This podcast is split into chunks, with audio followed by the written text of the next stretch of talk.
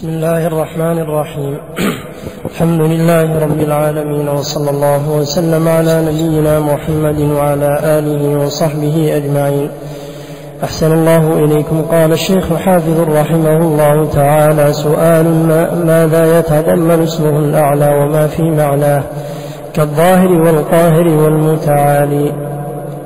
جواب يتضمن اسمه العلي الأعلى الصفة المشتقة منها وهو ثبوت العلو له عز وجل عز وجل بجميع معانيه علو فوقيته تعالى على عرشه عال على جميع خلقه بائن منهم رقيب عليهم يعلم ما هم عليه قد أحاط بكل شيء علما. لا تخفى عليه منهم خافية. وعلو قهره فلا مغالب له ولا منازع ولا مضاد ولا ممانع بل كل شيء خاضع لعظمته دليل لعزته مستكين لكبريائه تحت تصرفه وقهره لا خروج من قبضته وعلو شأنه. فجميع صفات الكمال له ثابتة وجميع النقائص عنه منتفية. عز وجل وتبارك وعلو شأن بعدها فاصلة. غلط هذه الفاصلة. علو شأنه فجميع صفات الكمال هذا تفسير لها. نعم. نعم. وعلو شأنه فجميع صفات الكمال له ثابتة وجميع النقائص عنه منتفية عز وجل وتبارك وتعالى. وجميع هذه المعاني للعلو متلازمة لا ينفك منها معنى عن الآخر. لما فرغ المصنف رحمه الله تعالى من تقرير باب الصفات الذاتية والفعلية شرع يذكر طرفا من صفات الله سبحانه وتعالى وابتدأ ذلك بصفة العلو وأورد سؤالا يفصح عنها فقال ماذا يتضمن اسمه الأعلى وما في معناه؟ كالظاهر والقاهر والمتعالي فهو يسأل عما تتضمنه هذه الأسماء الأربعة وهي الأعلى والظاهر والقاهر والمتعالي بياء في آخره كما في قراءة ابن كثير وقفا ووصلا فإن الله سبحانه وتعالى قال عالم الغيب والشهادة الكبير المتعال في قراءة الأكثر وفي قراءة ابن كثير المكي المتعالي فتكون أسماء ربنا سبحانه وتعالى المتعلقة بالعلو صراحة هي ثلاثة العلي والأعلى والمتعالي. وفي معناها الأسماء الدالة على العلو كالظاهر والقاهر. فإن الظاهر قد فسره النبي صلى الله عليه وسلم كما في صحيح مسلم بقوله فليس فوقه شيء والقاهر فيه قوله تعالى وهو القاهر فوق عباده فجعله دالا على علو الله عز وجل. وهذه الأسماء دلت على علو الله عز وجل لما تقرر أن أسماء الله سبحانه وتعالى تتضمن إثبات الصفات له. فإذا أثبتت هذه الأسماء له فقد أثبتت ما في ضمنها من الصفات. فإن من دلائل إثبات الصفة مجيء الإثم كما قلت فيما سلف أسماؤه الحسنى على الصفات من الأدلة لذي الإثبات أي لصاحب الإثبات. وفي معناه أيضا قول ابن عدود أسماء ربنا على الصفات دلت فذلت أوجه النفاة فاسم العلي والأعلى والقاهر والظاهر كلها دالة على إثبات صفة العلو لله سبحانه وتعالى. وهذا العلو كما ذكر المصنف رحمه الله تعالى في تضاعيف كلامه ينقسم إلى ثلاثة أقسام. الأول علو الذات وهو علو فوقيته تعالى على عرشه فهو عال على جميع خلقه بائن منهم مستو على عرشه. فعلو الفوقية هو المراد به علو الذات. والثاني علو القدر والصفات والمراد به كمال صفات ربنا عز وجل كما قال تعالى ولله المثل الأعلى أي الوصف الأعلى كما قال ابن عباس رضي الله عنه واختاره ابن القيم رحمه الله تعالى. وثم نوع ثالث وهو علو القهر والمراد بعلو القهر إثبات أن الله عز وجل لا مغالب له ولا منازع ولا مضاد ولا ممانع بل كل شيء خاضع لعظمته. والمثبتة لهذا النوع استدلوا بقول الله سبحانه وتعالى وهو القاهر فوق عباده فقالوا إن الفوقية المذكورة في هذه الآية هي فوقية القهر وحينئذ فإن من علو الله عز وجل وفوقيته علو قهره. واضح هذا؟ طيب ما الجواب عن هذا؟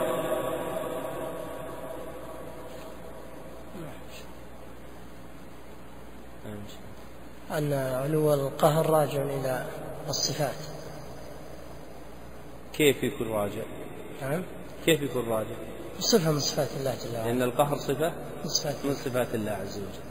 والجواب عما ذكروه هو أن القهر صفة من صفات الله عز وجل وعلوه فيها أي كماله عز وجل في هذه الصفة فتكون من هذا الجنس.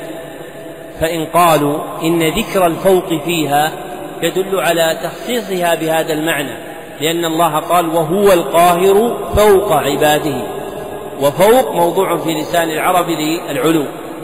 فما الجواب؟ يعني يقول نحن نعم نقر بهذا لكن خصصناها لأجل سياق الآية. فما الجواب؟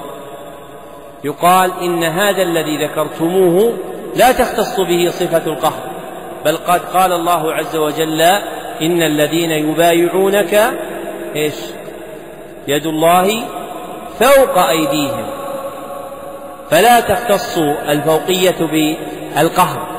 بل إن هذه الآية فيها فوقيته سبحانه وتعالى بصفة أخرى فإن هذه الآية فيها إثبات صفة اليد المتضمنة لإثبات علمه سبحانه وتعالى ومعيته وحضوره البيعة وفي ذلك تعظيم لها كما ذكر هذا المعنى ابن كثير في تفسيره فحينئذ لا تختص الفوقية بالقهر والأكمل لئلا تتعدد الأفراد أن ترجع إلى أصل واحد وهو علو الصفات. ولذلك قلت علو ربنا لدى الثقات علو ذاته مع الصفات. أيوه. أما علو قهره فردوا لسابق إذ منه مستمد. أما علو قهره فردوا لسابق إذ منه مستمد أي ردوا علو القهر إلى السابق وهو علو الصفات لأنه مستمد منه وراجع إليه. وحينئذ فإن علو الله عز وجل الثابت له يقسم إلى قسمين اثنين أحدهما علو الذات والمراد به علو فوقيته سبحانه وتعالى على عرشه ومباينته خلقه والثاني علو القدر والصفات والمراد به كمال صفاته سبحانه وتعالى. نعم. أحسن الله عليكم. سؤال ما دليل الفوقية من الكتاب؟ جواب الأدلة الصريحة عليه لا تعد ولا تحصى فمنها هذه الأسماء وما في معناها ومنها قوله تعالى الرحمن على العرش استوى في سبعة مواضع من القرآن ومنها قوله تعالى أأمنتم من في السماء؟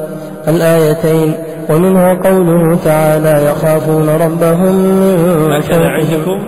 ومنها قوله تعالى الرحمن على العرش استوى في سبعة مواضع. من القرآن؟ نعم. نعم. ومنها قوله تعالى إليه يصعد الكلم الطيب والعمل الصالح يرفعه وقوله تعالى تعرج الملائكة والروح إليه وقوله تعالى يا عيسى إني متوفيك ورافعك إلي وغيرها وغير ذلك كثير. لما ذكر المصنف رحمه الله تعالى إثبات صفة العلو أورد سؤالا يتعلق ببيان دليل علو الفوقية من الكتاب أي من الآيات القرآنية. ثم أجاب عنه بأن الأدلة الصريحة عليه لا تعد ولا تحصى. فمن تلك الأدلة هذه الأسماء أي الإلهية التي تقدمت وما في معناها فإنها تتضمن إثبات صفة العلو له. ومنها قوله تعالى الرحمن على العرش استوى وهذا البناء لم يرد في القرآن إلا في موضع واحد وإنما قال الله عز وجل ثم استوى على العرش في ستة مواضع وقدماء المصنفين في علم الاعتقاد من أهل السنة يقولون ومنها ذكر استواء الله على عرشه في سبعة مواضع ثم يذكرون أن هذه المواضع السبعة أحدها الرحمن على العرش استوى والستة الباقية ثم استوى على العرش.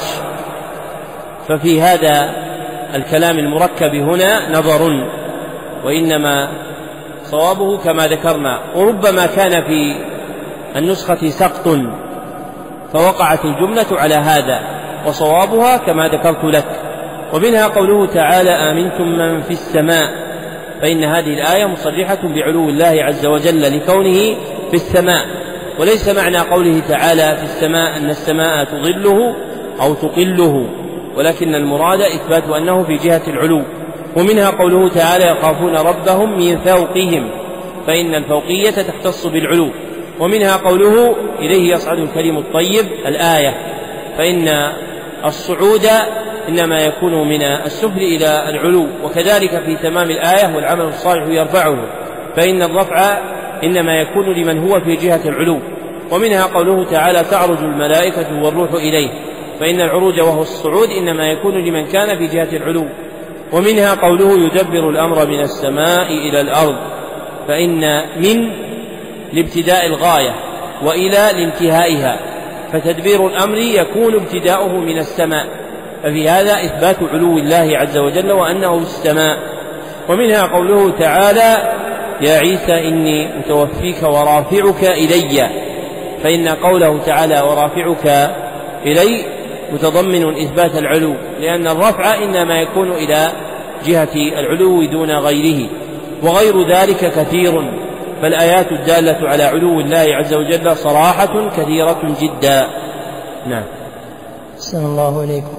سؤال ما دليل ذلك من السنة؟ جواب أدلته من السنة كثيرة لا تحصى منها قوله صلى الله عليه وسلم في حديث الأوعال والعرش فوق ذلك والله فوق العرش وهو يعلم ما أنتم عليه. وقوله لسعد في قصة قريضة لقد حكمت فيهم بحكم الملك من فوق سبع أرقع أرقعة. سبعة أرقعة لقد حكمت فيهم بحكم الملك من فوق سبعة أرقعة. وقوله صلى الله عليه وسلم للجارية أين الله؟ قالت في السماء قال أعتقها فإنها مؤمنة. وأحاديث معراج النبي صلى الله عليه وسلم. وقوله صلى الله عليه وسلم في حديث تعاقب الملائكة ثم يعرج الذين باتوا فيكم فيسألهم وهو أعلم بهم الحديث. وقوله صلى الله عليه وسلم من تصدق بعدل تمرة من كسب طيب ولا يصعد إلى الله إلا الطيب. الحديث. وقوله صلى الله عليه وسلم في حديث الوحي إذا قضى الله الأمر في السماء ضربت الملائكة بأجنحتها خضعانا لقوله كأنه سلسلة على صفوان. الحديث. وغير ذلك وقد أقر بذلك جميع المخلوقات إلا الجهمية. لما ذكر المصنف رحمه الله تعالى أدلة الكتاب من الآيات القرآنية أتبعها بسؤال آخر عن دليل علو الله عز وجل علو فوقية من السنة أي من الأحاديث النبوية وأجاب عنه بأن أدلته من السنة كثيرة لا تحصى. منها قوله صلى الله عليه وسلم في حديث الأوعال والعرش فوق ذلك والله فوق العرش وهو يعلم ما أنتم عليه. رواه أبو داود وغيره وإسناده ضعيف. وهذا الحديث يسمى بحديث الأوعال لذكر الملائكة فيه مسمين بالأوعال. والأوعال جمع وعل وهو كيس الجبل. والأحاديث الملقبة نوع من أنواع علوم الحديث. ذكره الحاكم رحمه الله تعالى في معرفة علوم الحديث. ثم تجافاه المصنفون في علوم الحديث فلم يذكره ابن الصلاح ولا من تبعه. إلا أن ابن حجر رحمه الله تعالى صنف كتابا في الأحاديث الملقبة. وهو مفقود. وأخذه رحمه الله تعالى من بعض الحنفية الذين ترجم لهم في الدرر الكامنة الذي صنف في فروع مذهب الحنفية المسائل الملقبة فبنى عليه وجعله الأحاديث الملقبة ومنها حديث العنبر وحديث البحر وغيرها من الأحاديث وهو من لطائف علوم الحديث.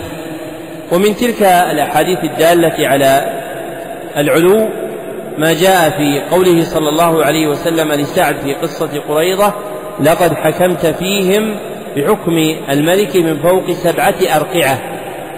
ومعنى أرقعة أي سماوات.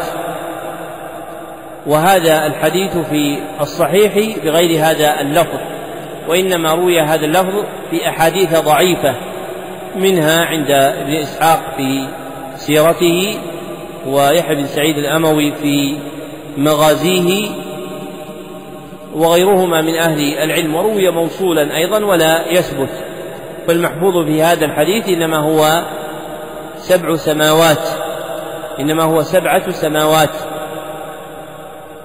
وهو دال على إثبات صفة العلو لقوله من فوق سبعة أرقعة أي من فوق سبعة سماوات سبعة سماوات. أو سبع سماوات. ثم ذكر حديثا آخر وهو حديث الجارية وهذا من الأحاديث الملقبة. وهو قوله صلى الله عليه وسلم في صحيح مسلم الجارية أين الله؟ فقالت في السماء.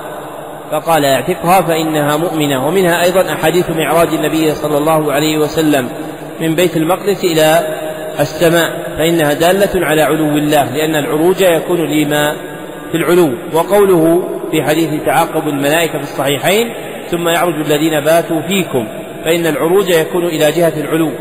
ومنها ما في الصحيح أيضا ولا يصعد إلى الله إلا الطيب. ومنها أيضا حديث الوحي إذا قضى الله الأمر في السماء ضربت الملائكة بأجنحتها خضعانا لقوله كأنه سلسلة على صفوان.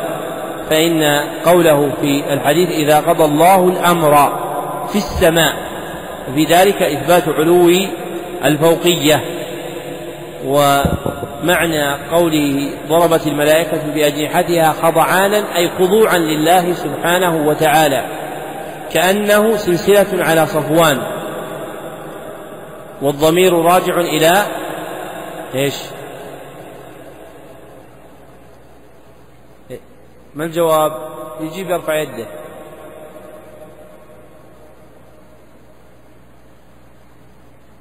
ها يا أخي؟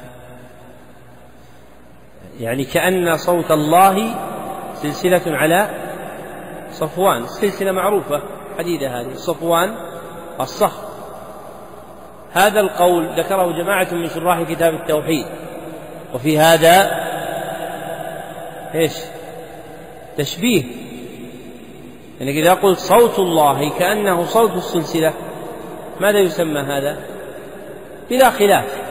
لأن كأن عند أهل اللسان موضوعة للدلالة على التشبيه.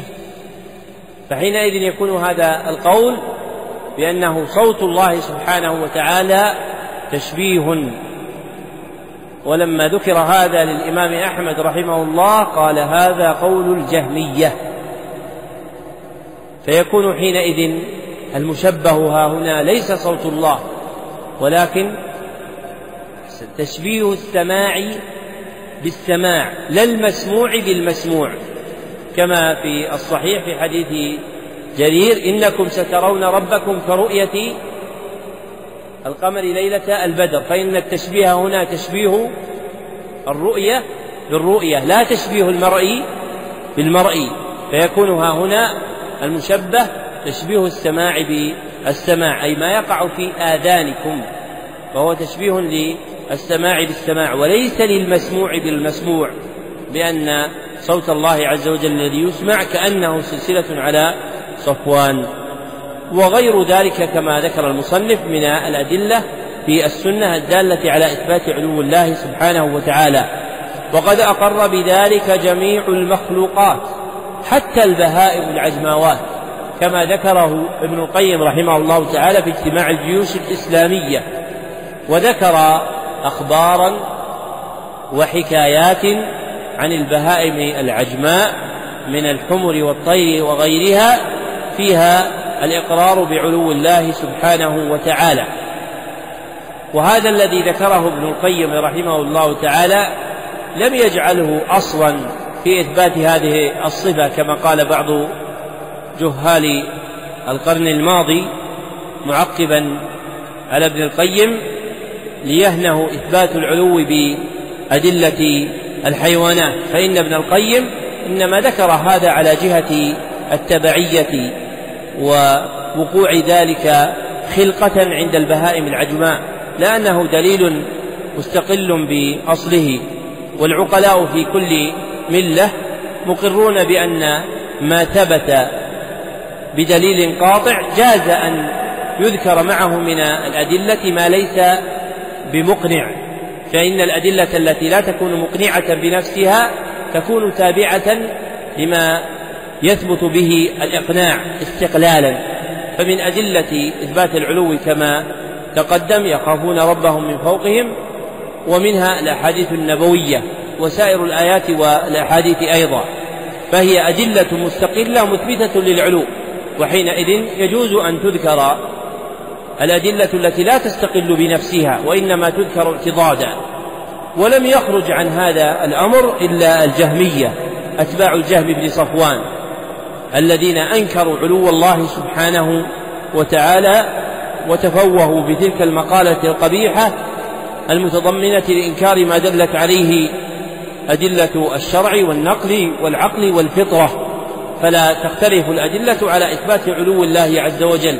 وكما ذكرت لكم كلام ابن القيم في اجتماع الجيوش الإسلامية أن أدلة العلو تزيد على تزيد عن أو تزيد على على ألف دليل من الأدلة. وكتاب اجتماع الجيوش الإسلامية من الكتب النافعة التي ينبغي أن يطالعها طالب العلم وأن يقرأها. نعم. أحسن الله إليكم سؤال ماذا قال أئمة الدين من السلف الصالح في مسألة الاستواء؟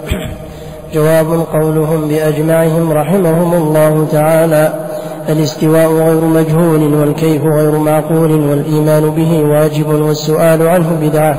ومن الله الرسالة وعلى الرسول البلاغ وعلينا التصديق والتسليم؟ وهكذا قولهم في جميع آيات الأسماء والصفات وأحاديثها آمنا به كل من عند ربنا. آمنا بالله واشهد بأننا مسلمون.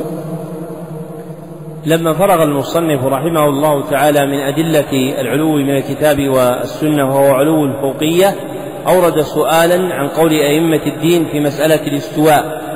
لأن استواء الله عز وجل على عرشه يدل على علوه فإن العرش في السماء. وإذا ثبت كون الله عز وجل مستو عليه فإن في ذلك إثبات كونه سبحانه وتعالى في السماء. وأدلة استواء الله عز وجل على عرشه منها في القرآن الرحمن على العرش استوى ومنها قوله سبحانه وتعالى في ستة مواضع ثم استوى على العرش. وقد أجاب المصنف عن هذا السؤال ببيان أن قول أئمة الدين من السلف أجمعين الاستواء غير مجهول والكيف غير معقول والإيمان به واجب والسؤال عنه بدعة ومن الله الرسالة وعلى الرسول البلاغ وعلينا التصديق والتسليم. وهذا الجواب يتضمن أمورا أحدها قوله الاستواء غير مجهول أي معلوم فلا يحتاج لفظه إلى تفسير كما قال كما قال الذهبي رحمه الله تعالى في كتاب العلو. وهذا معنى ما جاء في رواية عن الإمام مالك الاستواء معلوم. وهذا الجواب روي عن أم سلمة رضي الله عنها وعن ربيعة بن عبد الرحمن المدني المعروف بربيعة الراي وعن مالك بن أنس رحمهم الله تعالى وإنما يصح عن ربيعة وعن تلميذه مالك واشتهر عن مالك رحمه الله تعالى. وثانيها قوله والكيف غير معقول أي أن كيفية هذه الصفة غير معقولة لنا فإن عقولنا تنقطع عن إدراك حقيقتها. وليس في هذا نفي الكيف فإن الكيف موجود إلا أنه لا يعقل إذ ليس شيء من الصفات إلا وله كيفية كما يعرف بدلالة الوضع اللغوي وببداهة العقل. لكن علمنا بكيفية صفة ربنا سبحانه وتعالى غير ممكن ولذلك قالوا والكيف غير معقول أي أننا لا نعقله. ولم يقولوا والكيف غير موجود لأن عدم الوجود يدل على النفي فيستلزم ذلك نفي الصفة نفسها. لكنهم نفوا علمنا به وأننا لا نعلم كيفية صفة ربنا سبحانه وتعالى. وهذا مبني كما تقدم على جهلنا بكيفية ذاته سبحانه وتعالى. وثالثها أن الإيمان به واجب. فيجب الإيمان بهذه الصفة استواء الله عز وجل على عرشه كما جاءت في الكتاب والسنة. ورابعها أن السؤال عنه بدعة. وهذه الجملة الرابعة إنما وقعت هكذا تبعا لجواب مالك رحمه الله فإنه سأله رجل فقال كيف الاستواء؟ فأجاب عنه بقوله الاستواء غير مجهول وكيف غير معقول والإيمان به واجب والسؤال عنه بدعة. أي السؤال عن الكيفية. وليس السؤال عن تفسير الصفة. فإن السؤال عن تفسير الصفة لا يكون بدعة. فإن من الناس من قد يجهل دلالة الوضع اللغوي لصفة فيسأل عن معناها. وإنما السؤال عنه بدعة أي عن الكيفية. وربما يكون السؤال عن المعنى بدعة إذا علم أنه من متعنت وليس من متفقه مسترشد فالسؤال عن معاني الصفات على وجه التعنت وابتغاء الجدل هذا من البدع.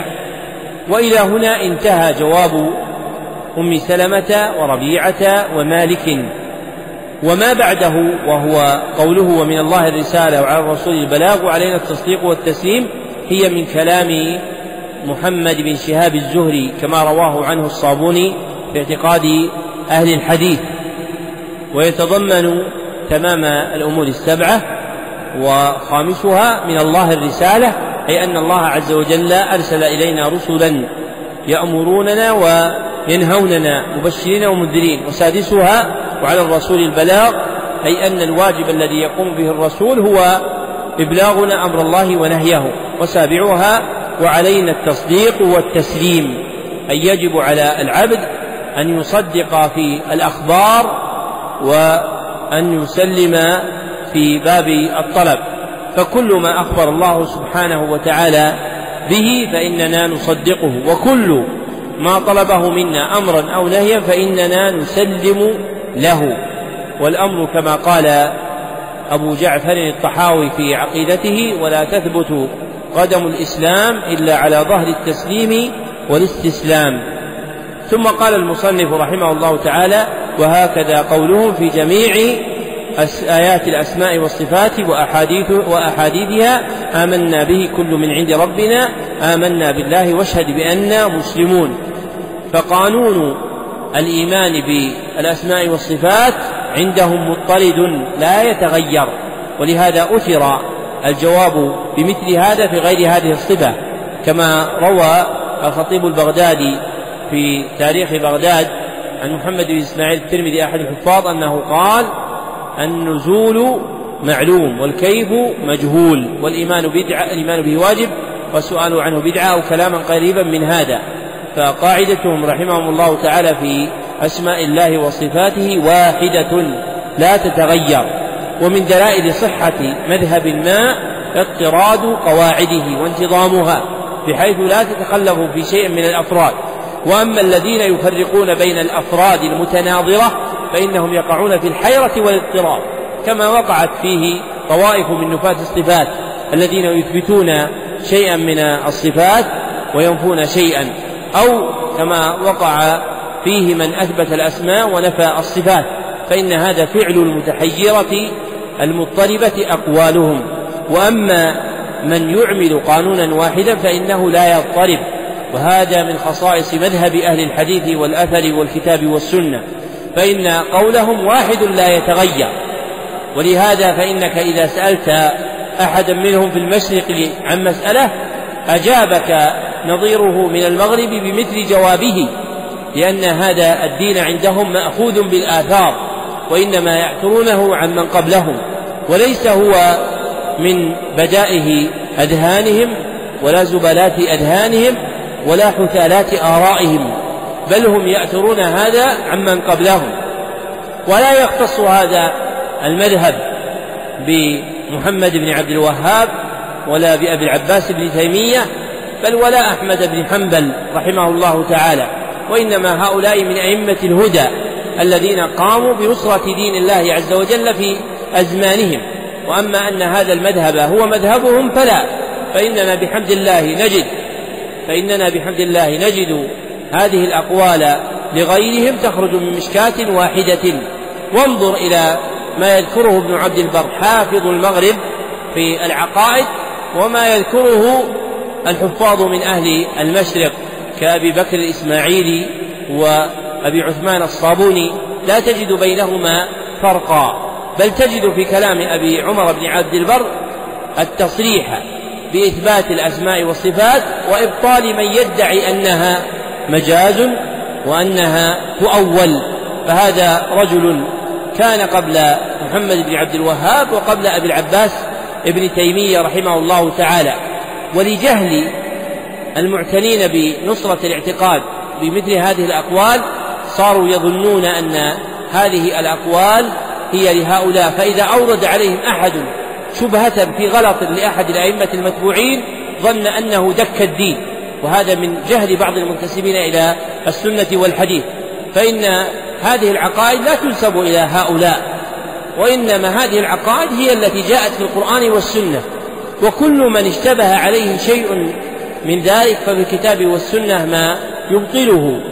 وتجد اليوم من ينقل بعض المقالات عن بعض الصحابة فمن بعدهم ويستدل بها على إثبات التأويل وعلى الرد على أبي العباس بن تيمية ومحمد بن عبد الوهاب. ولو أنه كان عالما لما قال أن ذلك رد على هذين الرجلين. فإن هذه المقالة توجد في كلام أناس قبل أبي العباس بن تيمية وقبل محمد بن عبد الوهاب كالخطيب البغدادي وكالخطابي وكأبي عمر بن عبد البر. ومن لا يطلع على مقالات هؤلاء الأئمة يظن أن عقيدتنا هي عقيدة فلان وفلان وليست عقيدتنا بحمد الله هي عقيدة فلان ولا فلان. ونحن إنما نقبل من فلان وفلان ما وافق الكتاب والسنة.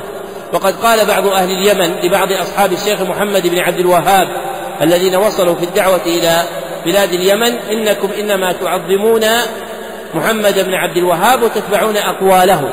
فقال إنما نعظم محمد بن عبد الوهاب لأنه دلنا على أدلة الكتاب والسنة. ولو أن محمد بن عبد الوهاب قام من قبره فقال لنا اتركوا ما قلت لكم لما أطعناه لأننا عرفنا الحق بما بينه من الأدلة ولم نعرف الحق به وإنما عرفنا الحق بدليل الكتاب والسنة وهذا هو الذي ينبغي أن يكون عليه طالب العلم. فأنت تعرف الدليل بالكتاب والسنة وليس بفلان ولا بفلان ولا في فلان وإن وجد شيء من الغلط المنقول عن بعض المنسوبين إلى أهل السنة والجماعة فإن في غلط غيرهم أضعاف أضعاف ذلك. وقد رأيت بعض الناس ينقل ثناء من بعض الكتب على ابن عربي وفي نفس الكتاب النقل عن بعض الأئمة من أن ابن عربي إن سلمت له أحواله لا تسلم له أقواله. فانظر كيف أخذ شيئا مما ذكر في هذا الكتاب وهو التسليم لابن عربي في حاله دون التسليم له في أقواله وأن أقواله لا تقبل منه ولكن الهوى هكذا يصنع بأهله والسني إذا لم يعرف الأدلة ربما لعبت به الأهواء وهذا هو الذي ظهر بأخره. فانتحل بعض المنسوبين إلى بلاد السنة مذهب الأشاعرة ومذهب المتصوفة ظنا بأن هذه البلاد والدعوة التي قامت عليها إنما هي دعوة سياسية واكبت خروج رجل دعا إلى الدين فاحتملها فخرجت بذلك عن جماعة المسلمين وصارت هذه البلاد التي كما يسمونها الوهابية متميزة على غيرها عن غيرها بعقيدة إنما وجدت من مئتي سنة وهم يقولون إن دينكم من مئتي سنة ونحن نقول بحمد الله إن ديننا من ألف, ألف وأربعمائة سنة وأما دينكم فينتهي إلى أبي الحسن الأشعري وأبي منصور الماتريدي فنحن نقول إننا لا ندرس عقائد أبي العباس بن تيمية ولا محمد بن عبد الوهاب وإنما ندرس ما دل عليه الكتاب والسنة. وأما أنتم فإنكم تنتسبون إلى هؤلاء فتسمون أنفسكم الماتريدية وتسمون أنفسكم الأشاعرة. وأما نحن فلا نسمي أنفسنا الوهابية ولا نسمي أنفسنا التيمية ولا نسمي أنفسنا أيضا الحنبلية على وجه المقابلة والمضاهاة لجماعة المسلمين. وإنما ننتسب إلى مذهب الحنابلة في الفروع وهذا آخر البيان على هذه الجملة من الكتاب. والله أعلم.